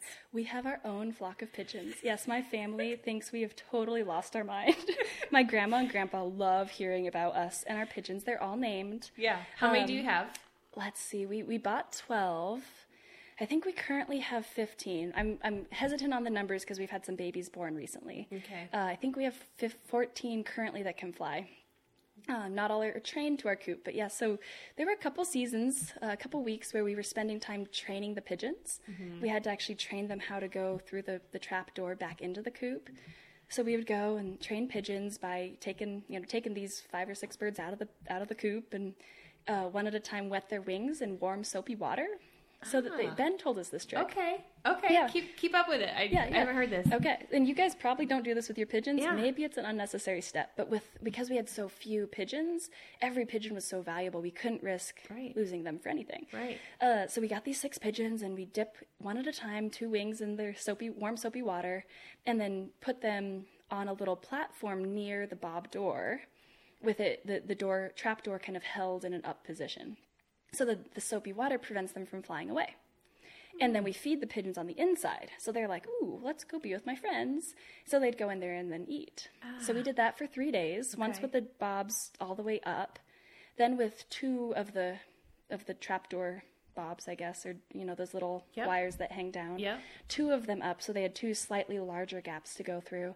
And then on the third day with none of them up, so they had to learn that they could stick their head through and then those the, those bars would swing in and they could then move in into the coop. Did you have any duds that couldn't figure that out? No, everybody. My grandma was like, "Oh my gosh, Rachel, you're the best pigeon trainer ever." Why? Thank you, Grandma. I'm not, but thank you. um, but so I told my grandma one day, I was like, "All right, Grandma, you know, our, here's our schedule. You know, we're gonna go home. We need to do obedience training with the dogs. Then we're gonna feed the dogs. Then we're gonna train the pigeons, and then we're gonna go run the dogs." And this is the middle of the summer in Montana, where it stays light till 10:30. Right. And I said, and then I'm really, really glad when the sun goes down because we can't keep doing stuff and we actually have to go to bed. but so then part of the training of the pigeons, because we can't train, we only, we live on an acre. I shouldn't say we only, it's a blessing to live on an acre. Yeah. But it's uh, just mowed grass. Okay. So we can't actually do field search on our on our own land. Uh, so we have some state land, and then a friend who has a big a big property that we can go out to train. But you have to train the pigeons how to find home from these different locations. Uh, which maybe we were overly cautious, but we'd take them a quarter mile away, then three quarters miles away, then a mile and a half away, and then two miles away, then three miles, then then about three three and a half they'd be at their training site. And they do good. Yeah, yep, they did Good. really well. We've lost three total, Really? which is pretty good. You think to raptors? Probably. Yeah. Yeah. probably. Yeah. So, We have a nasty one too here. no, shoot. Big pigeon killers. Yeah, ironically, actually, one of our pigeons that got lost was named Bob. And we didn't really like Bob. We called him naughty names. Um, he was a punk. And so Bob got lost, right? Bob didn't come home one day. Yeah. Well, I kid you not, Courtney. Two or three days later, Andrew's scrolling through the news on his phone. He goes, Oh my gosh, Rachel, look at this article. The title literally said, Homing Pigeon Bob found 4,000 miles away in Alabama. What? And we're like, oh my gosh. Obviously, not our homing Not your pigeon. Bob. Not my Bob. But the irony that we just Yeah. lost ours, Right. 4,000 miles, is probably from Montana to Alabama. I don't know. It's like, that's so crazy. the irony of that. That is. So, Bob has not been found. But Bob is such okay. a common pigeon name. You know, Totally. like just I like how certain Yeah. dogs have like you know Yeah. Lucky or Spot or Right. something. It's like Bob's the pigeon. Bob is the pigeon. Andrew ha- named Bob, I have to say. The ones I named are Latte, Macchiato, Mocha. Hmm. We have Speckles, Snowfy. No sparkle farts. No, no, Sparkle Farts was taken. I could not go with Sparkle Farts. Courtney has a pig named Sparkle Farts. When we met Sparkle Sparkle Farts, I asked, I said, "Oh my gosh, your kids must have named that." And she looks at me with this coy look and says, "No, William named Sparkle Farts." Yep. oh my goodness. Mm-hmm. So now that the test is over and you guys have introduced the e-collar, um, like when I say like what's next is you have hunting season right around the corner. Absolutely. So what kind of hunting plans do you have for this year? Because I bet you are just so stoked to get this prize one bitch out Heck yeah. into the fields or the woods and the woods yeah, all of the above. and the hills. Yeah, we have been having so much fun planning our schedules of all the things to do because we have just a couple weeks left till hunting season opens uh, for grouse in Montana. So we're going to start by heading up to the east uh, to look for some sharpies and huns and sage grouse uh, with Andrew and one of his coworkers. Yeah. Uh, ben will meet up with them for several days. Then we're going to meet up with you guys, try to find some birds there, and I'll be so excited to watch Angus, your Bracco, get to go see his beautiful gait Yeah. um, and see what Sage can do then. And Fun. um, yeah, then basically every weekend after that, we're hoping to go chase a lot of the mountain grouse around where we live and have all sorts of fun looking for, for birds just in the places we've been scouting. And we've already found some birds. We've Sage has gotten into some grouse already that makes us really excited for her to learn how to hunt in the woods because we haven't trained in the woods at all. So that'll be fun. fun. And then what else? Well, then grouse camp is at the end of Oh, September. yeah. Grouse camp. So we'll be having a whole big blast there. I Yes. can't wait to, to be a better shooter. Yeah, the shooting Uh, instructions will be great. So that'll be awesome. And Yeah. I don't know what else happens after that. I mean, what are you going to do? Because you guys are used to big game hunting. So, like, are you just going to cut back a bit? Or are you going to be like, okay, well, as, as soon as. I'm going to keep pursuing um, for this, and then as soon as I get that, then I'll focus more on upland hunting, or kind of what's your strategy for that? Yeah, so big game rifle won't open until the middle of October. Okay. So we do have an elk trip planned. And so the dogs will need to not come along. Yeah. And that's always the worst part of that. So I told I told Andrew, I said, you have to get an elk uh, because we don't yeah, we don't have any more time to waste chasing big game. Yeah. Uh, so we'll have that weekend. And then after that, it'll be back to birds. We do have a plan B. We can try to get some whitetail for the freezer since that is what we eat so much of. Right, we do we right, do 'cause- depend on the meat. Essentially, that does fill the freezer, not the birds. It does, but there's several places we can go hunting where we can bring the dogs, hunt, you know, hunt for does in the morning, and then once we get the freezer, you know, get the get the meat for the freezer, then we can mm-hmm. grab the dogs and mm-hmm. go look for pheasants and other birds too. So, yeah. yeah, we've talked a lot. I even said to Andrew, I said, well, maybe you'll end up going big game hunting with your guy friends, and I'll take the the girls, you know, the two puppies, and I will go hunting Yes. for birds and. He kind of hemmed and hawed, said, "No, I think I'd rather go hunting with you guys." so, but we need meat too, so Yeah. better shoot an elk Yep. Shoot that elk, and then just gotta get an and then come on back. and then back to birds. Yeah. So Too fun. yeah, it'll be a I good love time. it. Well, and there's there's just um, you guys actually have. This is something that's going to be rare to like probably a lot of people listening. Is where you live, there's quail everywhere, and they're considered an invasive species. So you can shoot them year round. Don't need a hunting license.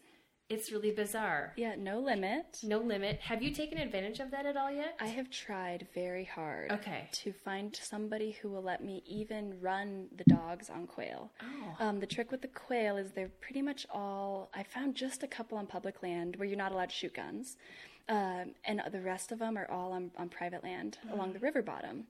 That's pretty much all private. And I, I so I'm I'm a physical therapist and. I talk to patients all day that live in this area. Yeah. And I ask often, I said, Oh, do you have birds on your land? Do you have quail? Do you have huns?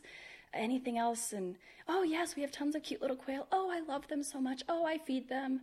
Oh, and so then I say, Oh, you know, that's that's so great. You know, could I ever bring my dogs out? We won't bring guns. We just want them to smell and point birds. Right. Nobody will let me even bring the dogs out to run the you know, just to, to smell the birds Why? because they love them because they're cute and they bounce around and do cute things. They can bounce and do cute things with a dog pointing them too. That's what I said, and I've not found a single patient. Patients have let me do many things. Mm. Uh, I've been really kind to to give us access to properties and Yeah. things like that, but no, no quail. well, bummer. But Basil got to smell some wild quail the other day. Did she? On the state land where we've been able to run, we found two little coveys. It was just me and Basil Oh, together, nice.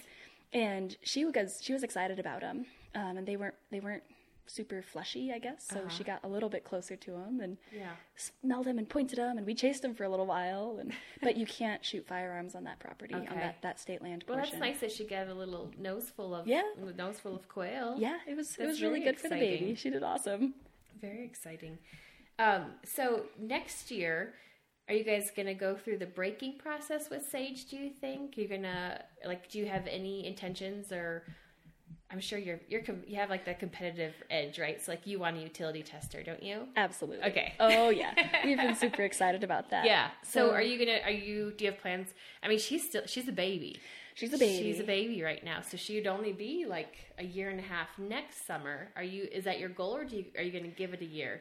My guess is we won't UT test her by next year. Um, our plan for this season is to just let this hunting season be a blast Mm-hmm. uh, and not put any controls on her at all. So she she might flush a hundred pheasants. Yeah. And if she does and has so much fun, that's okay. Yep. Uh, we'll only shoot birds if she points them, and if she doesn't point a single bird, that'll be okay. Uh, we'll, uh, which she'll learn. She'll point them. Yeah. Uh, but we're not going to enforce any steadiness or any whoa or any know force fetching yet, because we just want to build that drive and help her learn that hunting is so much fun. Yeah. And so then our plan would be next spring. Uh, to work on like a reliable retrieve course with her, and then do a lot more steadiness, uh, whoa training, things like that. Okay. And so that would come next summer. My guess is we won't be ready to test. Maybe, but I would be very, I'd be surprised. Yeah. Uh, Sage has a, an enormous amount of drive, uh, and I think that'll make steadiness take a while. She might need to be two and a half Okay. to have the maturity to recognize I need to wait, and then I can have a good thing. Uh, so we'll just have to see how that goes. Yeah, see how Um, she goes through the process. Yep, for and because we'll also be getting Basil ready for the NA test. Yes, so let's talk about Basil. Yes, our other Oh my herb- gosh, we keep cupboard. talking about her. Yeah, so that was kind of a um, interesting way that that happened. it was interesting. You- you guys came for your like a training session. Was it right before your test? Was it the weekend before? It was, yeah. It was Yeah. Mm-hmm. when we were practicing tracking with Sage, and so we had come up here to train with William, and those one-on-one sessions have been so so valuable for helping us new trainers and handlers. So we brought Sage up to do the tracking, and we pulled up in the car, and there's this pen of I think 16 puppies yes. Milling around doing puppy things. They're so cute, wrestling and tumbling and playing. And Andrew says to me, he says, "Oh my gosh, Rachel, let's steal one. There's too many to count. There's no way they can hold still long enough for Courtney and William to count. So we stole one, and that's how we got Basil. No. uh, so we said, ha ha ha, let's steal one. Um, so we go on about training with Sage and came back and I don't know exactly how the conversation unfolded, but we were asking you guys, okay, you know, how many puppies from the different litters and how many are you keeping? And he said, oh, we're keeping this many, and actually, Which we- is a lot many. which is a lot many. Yeah. And you said, actually, this is one less than a lot many. Mm-hmm. Uh, we were going to keep so many, but decided to not keep this one. Yeah. Uh, and you said, here she is. Her name's Pickles. and so you plop Pickles into our arms, and you say, actually, you know, she's available. We haven't found, you know, we haven't looked for anybody for her yet, but she needs to go to a really special home. Yeah. And so Andrew and I are kind of looking at each other. Ha ha! Yes, we should we should take her. Andrew says, "Oh yeah, yeah, we should take her." And we look at each other and make eye contact, and we're like, "Maybe we should take her." like, actually, we might be serious about this. So we have had puppy fever even since getting Sage. We've had so much fun with her. Uh, we had gone to some friend's house, and they have this nine-year-old um, bloodhound. And we brought Sage over when she was probably four months old, and we were like, "Oh my gosh, isn't this great? Doesn't this give you puppy fever?" And my friend said, "No, this looks so stressful. You guys are constantly getting up, constantly seeing what she's chewing on, constantly letting her out." And she was like, "That looks so stressful. I love my nine-year-old dog." And I said, "Oh my gosh, we already have puppy fever for another puppy. I'd been dreaming of puppy dog, other group, other female bird dog names. Yeah. Had already been thinking through that. So the stars just aligned perfectly. That mm-hmm. and so then anyway, that back to the day that we we met Pickles. Um, then you guys said, "Well, why don't you guys just take her home for a trial run?" And you, of course, See what it's like with two puppies. yeah, see if we can handle it. Think about our schedules because Yeah. Sage we had planned for a year, Right. And we had you know made sure Andrew wasn't traveling, made sure that because he he now works well, he's able to work from home as much as he needs to. So with the puppies, he's under puppy daddy house arrest, uh, not able to go to the office as much. And so we, we had planned so much for Sage. So you guys said, okay, take her home. Think about your schedules. You know, are you, are you going to be able to, to juggle two puppies? That's a lot. And so we took her home and just fell in love with this little love bug. And she's so cuddly and affectionate, and Sage loves her. Yeah. Um, and so we did end up having to give her back for three days because Andrew did go to the office. He had something already planned to have to be in the office. Yeah.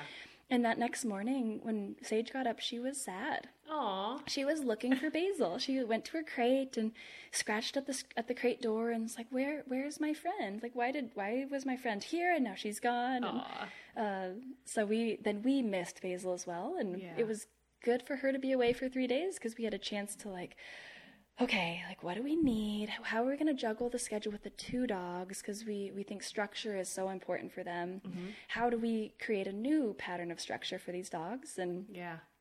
yeah, so that's we. so then you then you got a wire hair. So we then now yes, so now we have a, a poodle pointer and a German wire hair. I love the beards that you're building at your house. yes, I have my three bearded companions in my family.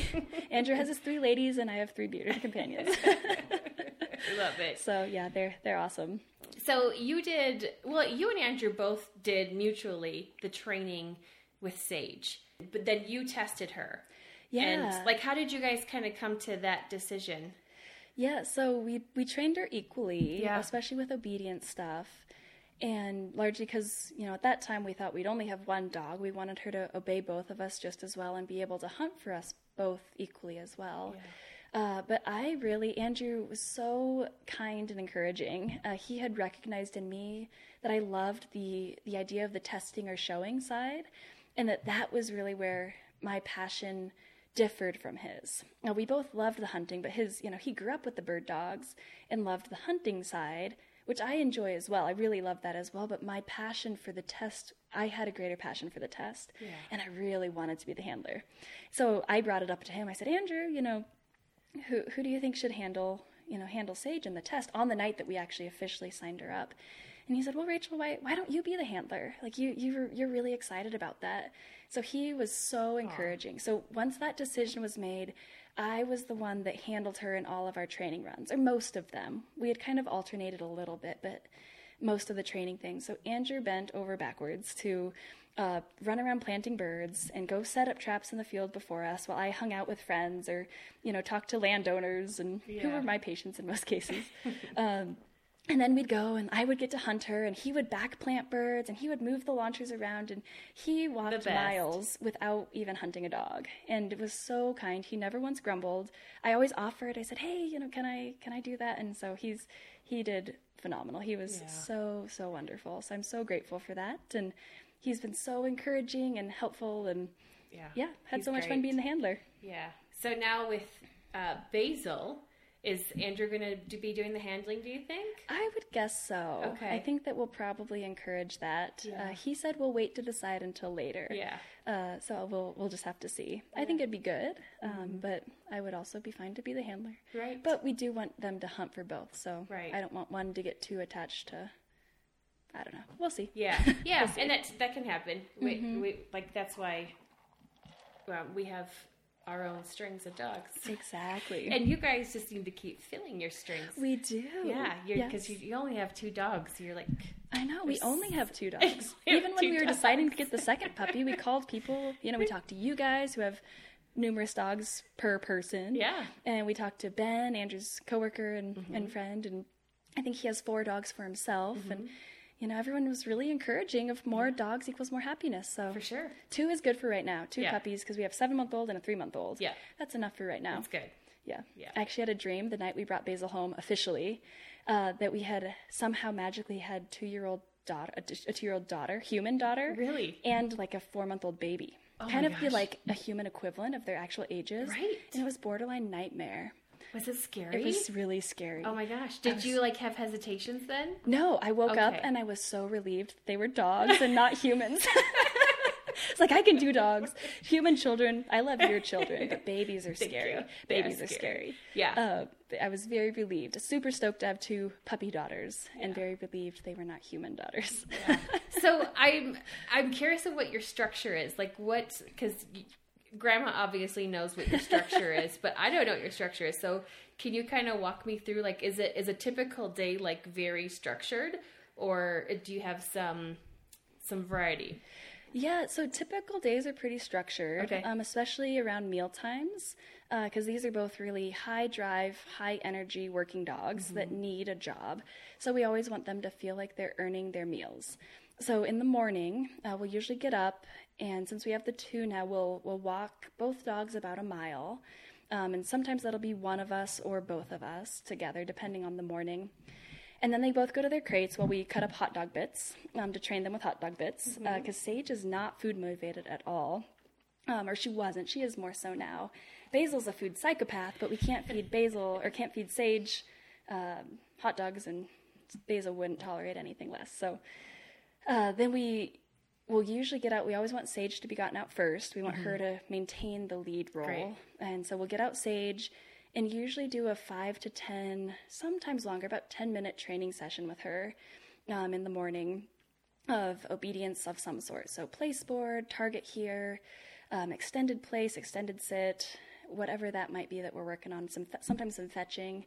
Then we'll put Sage away, put her back in her crate. Then we'll get out Basil and do um, little mini place board or sit or target here, things like that with her. Then we'll put Sage or then we'll put Basil up. Then we'll get Sage out and do a second session.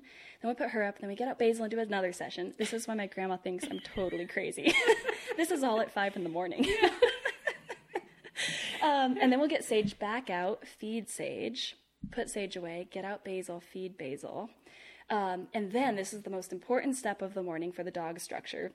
While I'm in the bathroom getting cleaned up uh, for before work in the morning, they get to chew on a bone in the bedroom right near me. Okay. And so Basil will immediately run straight to the bedroom after she finishes her food because she knows the bone knows is coming bone time. next. Yeah, one one morning with Sage, I had skipped that step and had to put her straight into her kennel because I was showering and she wasn't trustworthy to be left unsupervised. Yeah. And she was normally great in her kennel, and she literally screamed for five minutes while I was in the shower because I had forgotten the step. I didn't forget, but she thought I had forgotten the bone chewing step. You're missing something. I missed the step. It's a very Yes. important The step. very important step is chewing on the bone. Uh, so then, after I'm ready, we usually go for another walk of a mile or, two, or half a mile to a mile, and then they go to their crates for a couple hours. Okay. Um, and then during the workday, Andrew um, tries to keep them in the crates for a couple hours and manages different little training things or just free time for them.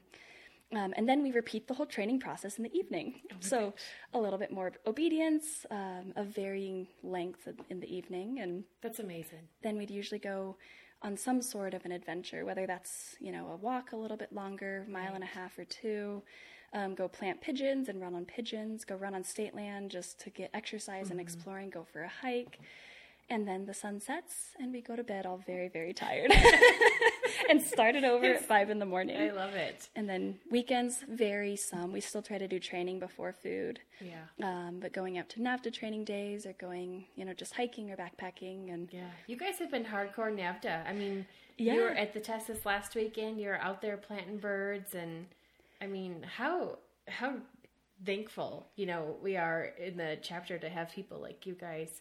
You know, we really are just to be there and helping out, even though you don't have a dog entered. And Yeah, It's thank really you. nice. Yeah, we we've had so much fun just getting to It's know people group. and encouraging others and watching the dogs that we've been watching train all summer, Right. watching them test and Yeah. hanging out with people afterwards. It's it's been fun. We've we've been having a blast doing it. in training with what you guys learned with Sage, will you be doing anything different with Basil? Do you think?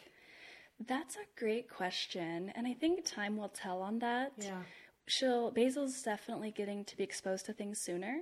Uh, with Sage, we barely had the pigeons by the time we got the dog, and actually we had had Sage before we even got pigeons, but we couldn't use the pigeons for six weeks because they had to get home to our coop.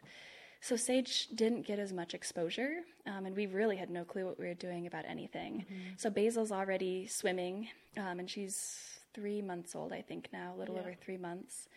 Uh, so she's already swimming. She's done some bumper fetches into sort of deep, not deep water, very shallow water. Uh, so yeah, she's she's kind of a, a second child syndrome of just getting to do everything a little bit faster.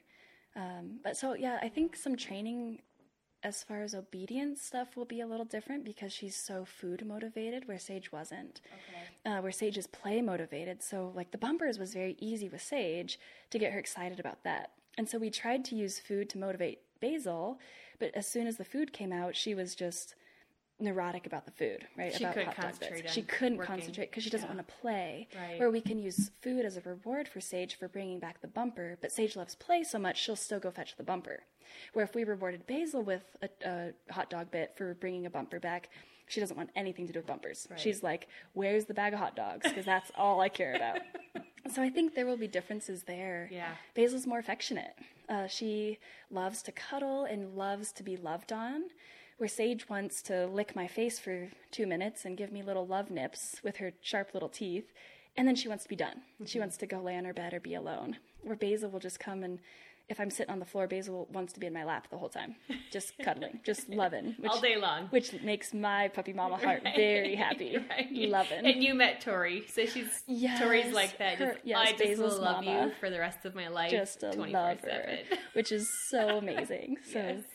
Yeah, so it'll yeah, time will tell Yeah, how the training it's, varies. it's interesting, you know, and it'll be great for you guys of just taking a different approach. Yeah, you know, that really makes you better trainers and in having different dogs, different approaches, seeing what works for one that doesn't work for the other. Yeah, So I think really exciting. you and William will continue to be super helpful for us in that. Absolutely. As we learn the differences in the dogs, like oh my gosh, William, what we did with Sage isn't working, but we don't know what else options are to Yeah. do. So Yeah. we've been so grateful for just training sessions with you and the friendships that have come from that too. Yeah, It's well, awesome. we love spending time with you guys. But I mean, Oh, even when we're not dog training, we're just out paddle boarding or going to Yeah. the lake.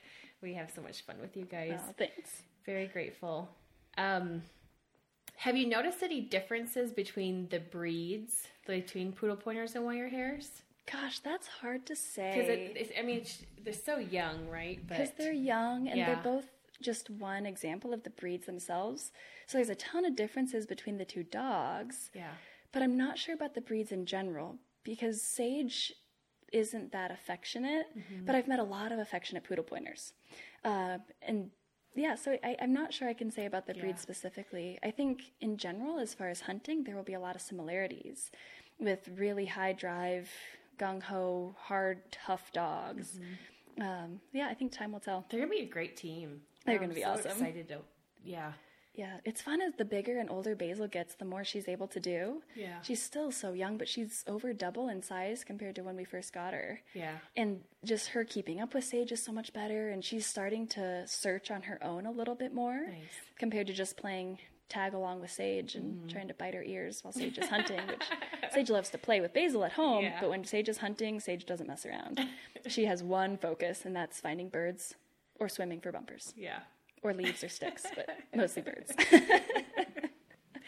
Um, I have a couple uh, gear questions for you because as a as a kind of novice upland hunter, I wouldn't say novice. You're several years into it. I would it. say definitely novice. Well, I I still think like I'm curious like with um you know getting into it it's it's difficult to to find women's gear and it takes a little bit of research or um just going oh I'm just going to go with this because it's here right so um let's see what do you have for boots field boots So I have Salomon hiking boots okay that are have been my boots for hiking and backpacking. Mm-hmm. Uh, bought 'em at REI, just looking for hiking boots. I have really weak ankles, so they come up above my ankles. Uh, and Andrew has the same pair, but in the men's version.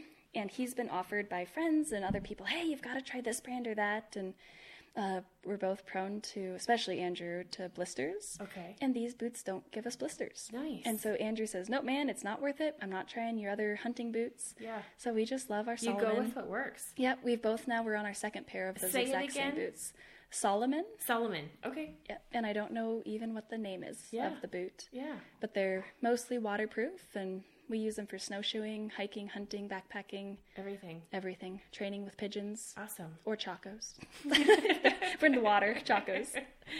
What about um, like field pants? What are you going to wear for hunting pants this season? Ooh, so I have three favorites. Uh, the one I've had the longest are my Prois Upland pant. They have a Pradland pant, and it's a little bit thicker. Um, but when we're doing this bird dog hunting world that I've gotten into, you do a lot of crashing off trail through thick stuff, and so the the brush pants are so helpful because they don't.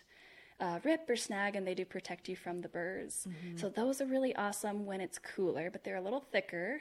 Um, so then Andrew, for my birthday, got me a pair of Orvis up- upland pants Nice. that are super comfy and lighter weight. Yes. So I'll definitely be using those early season. And then I just got a pair of the First Lite Altura guide pant. yeah. And they are the comfiest of all great. Mm-hmm. those. They fit so well. Like I, I have to wear a belt with almost all my pants because of the shape of my body.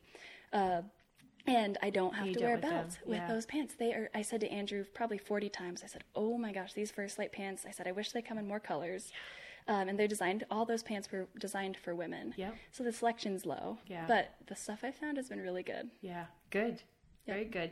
What are you doing for a uh, vest? So we just this year we had our five year anniversary and splurged and both bought a Final Rise vest. You did. We did. Yeah. Awesome. Yep. So we we have those all ready to go. Excellent. And they are very bright and shiny orange. Yes. Uh, William pointed out that they should should not be that bright and shiny after a season or two. With Um, some blood stains. Yeah, with some blood stains and getting the orange a little dusty. So, yeah, we're loving those. I had had a vest Yeah. before that was a women designed vest uh, that the pockets didn't snap very well. Okay. And I ended up losing a whole box of shells. And I was rather disgruntled because our shell supply was low and very, very expensive uh, a couple years ago. And so I was excited. The the fir- the Final Rise vests are phenomenal. So comfy and plenty of water places for the dogs and.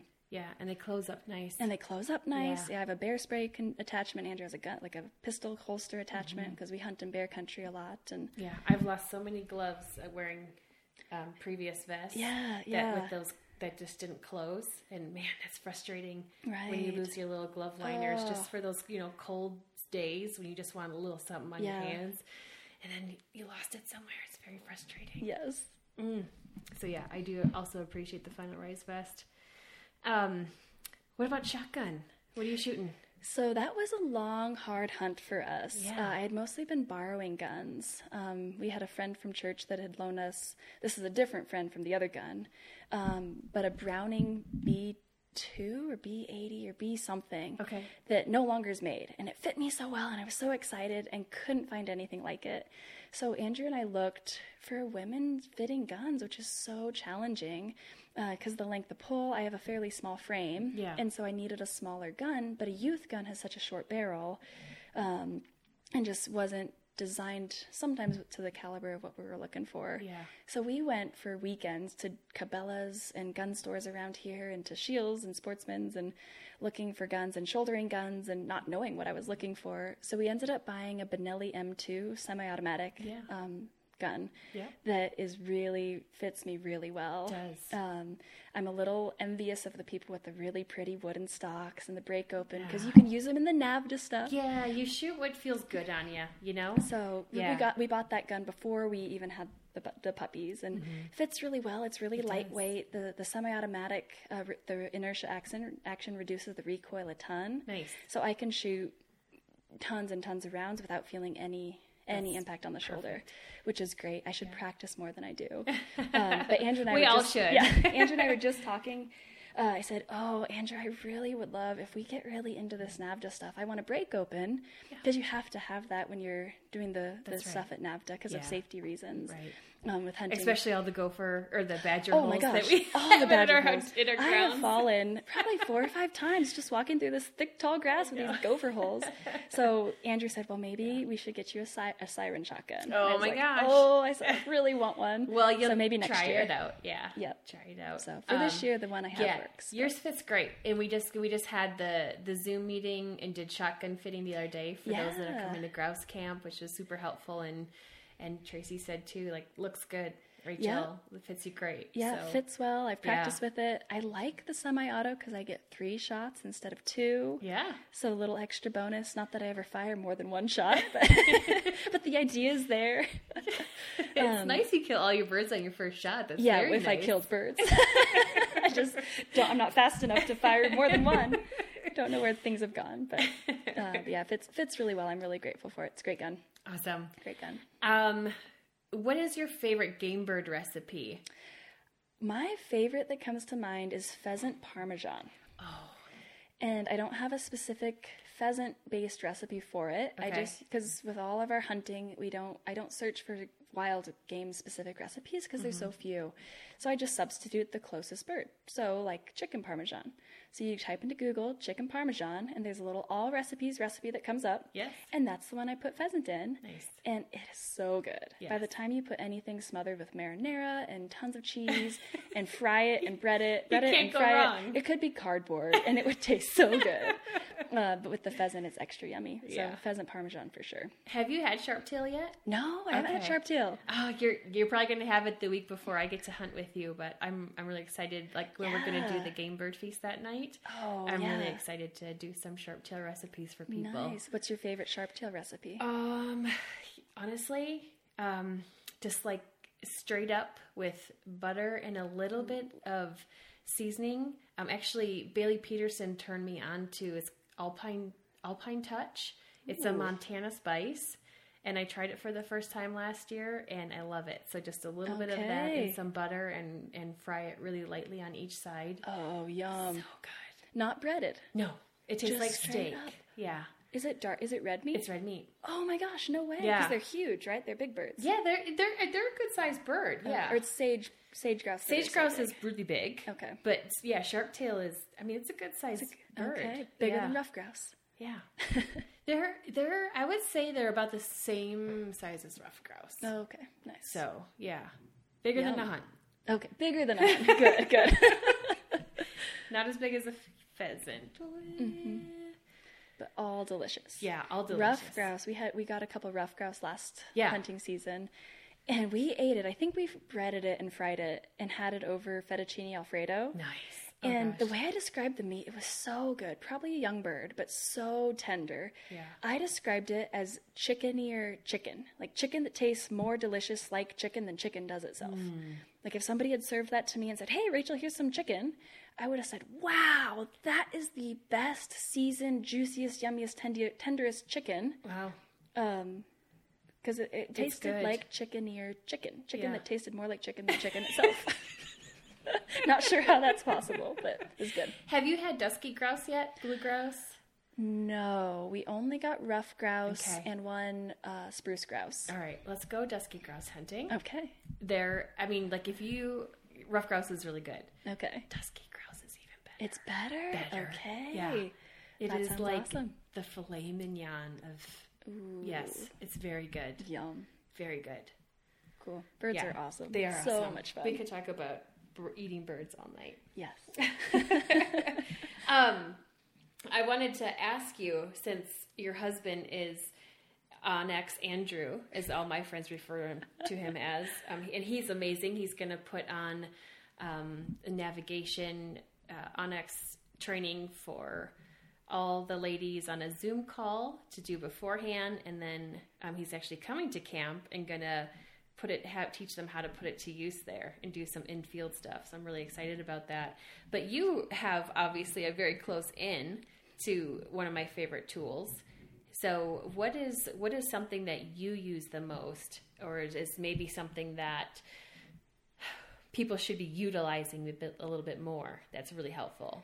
So there's a couple things that come to mind. Okay. Probably one of the most ne- unique use cases I've done is using onX to calibrate how far from my home I should release my pigeons. Ah.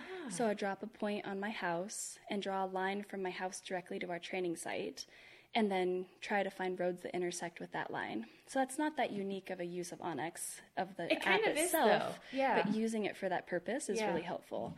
However, if you want to navigate not as the pigeon flies, that's really inconvenient because I can't fly. So if I tell onX go to this waypoint, it takes a straight line from point A to point B, which Right. isn't practical. But Andrew showed me this is super handy because I was really struggling with this. Let's say I drop a waypoint um, on a side of the road where I think there's an interesting place that we might want to go scout or go grouse hunting. Mm-hmm. So I can make, put a waypoint there and then copy and paste the GPS coordinates into Google or Apple Maps, and then it'll give me road road directions to that location. Really? Which is really handy. Oh, And I didn't know I that. think they're working on making that a feature that the app directly can do for you. okay. Uh, but it's so handy because I was frustrated. I say, navigate me to this point, and it takes you as the pigeon flies. Yeah. And I'm like, oh, I'm not a pigeon. That's not helpful. I'm not going to walk 57 miles straight northwest from my house to that spot. Not happening. Yeah. Um, but to be able to copy and paste, and then just copy and paste the GPS coordinates, you can also share them with friends that way if they, for some crazy reason, don't have onX. Yeah. Which is very foolish. no- Everyone I- should have onX. I have no friends that don't have Yes. onX. they Everyone should have onX. yeah, I don't know how we ever lived without it. I don't now that either. We do, but I yeah, really, either. really handy. So cool stuff. That is. You can cool. also share waypoints in folders and groups now, which is something new that I didn't know you can do. What? So if I wanted to talk to, like, if we were going to go hunting together, and I said, all right, Courtney, you know, here's the parking lot, here's the cabin, uh, here's the trailhead, here's these three places I've spotted grouse before, I can clump those all together into a folder and share them with you in one drop, Oh wow. as opposed to individual pin sharing, oh. which helps a lot when you're collaborating with friends. yeah. So yeah, lots of cool things. I feel is. grateful for having a insider in the home to help For me with my onX struggles. Gosh. So he, t- um, him and Ben talked to us on the twenty fourth. Yes. So, oh gosh, I'm gonna have to make sure that they show me how to do that. That would be really helpful. Yeah, it's really handy. Really, Okay. really good stuff. Cool. Well, thank you, Rachel. Yes, thanks, Courtney, for having me. I this love has been having super you fun. on. It is super fun. I love spending time with you. Thanks. Thanks for listening to another episode of the Bird Dog Babe podcast. Be sure to check out the sponsors of this podcast Purina Pro Plan, Boss Shotshells, onX Hunt, and partners Syren Shotguns and Dakota 283.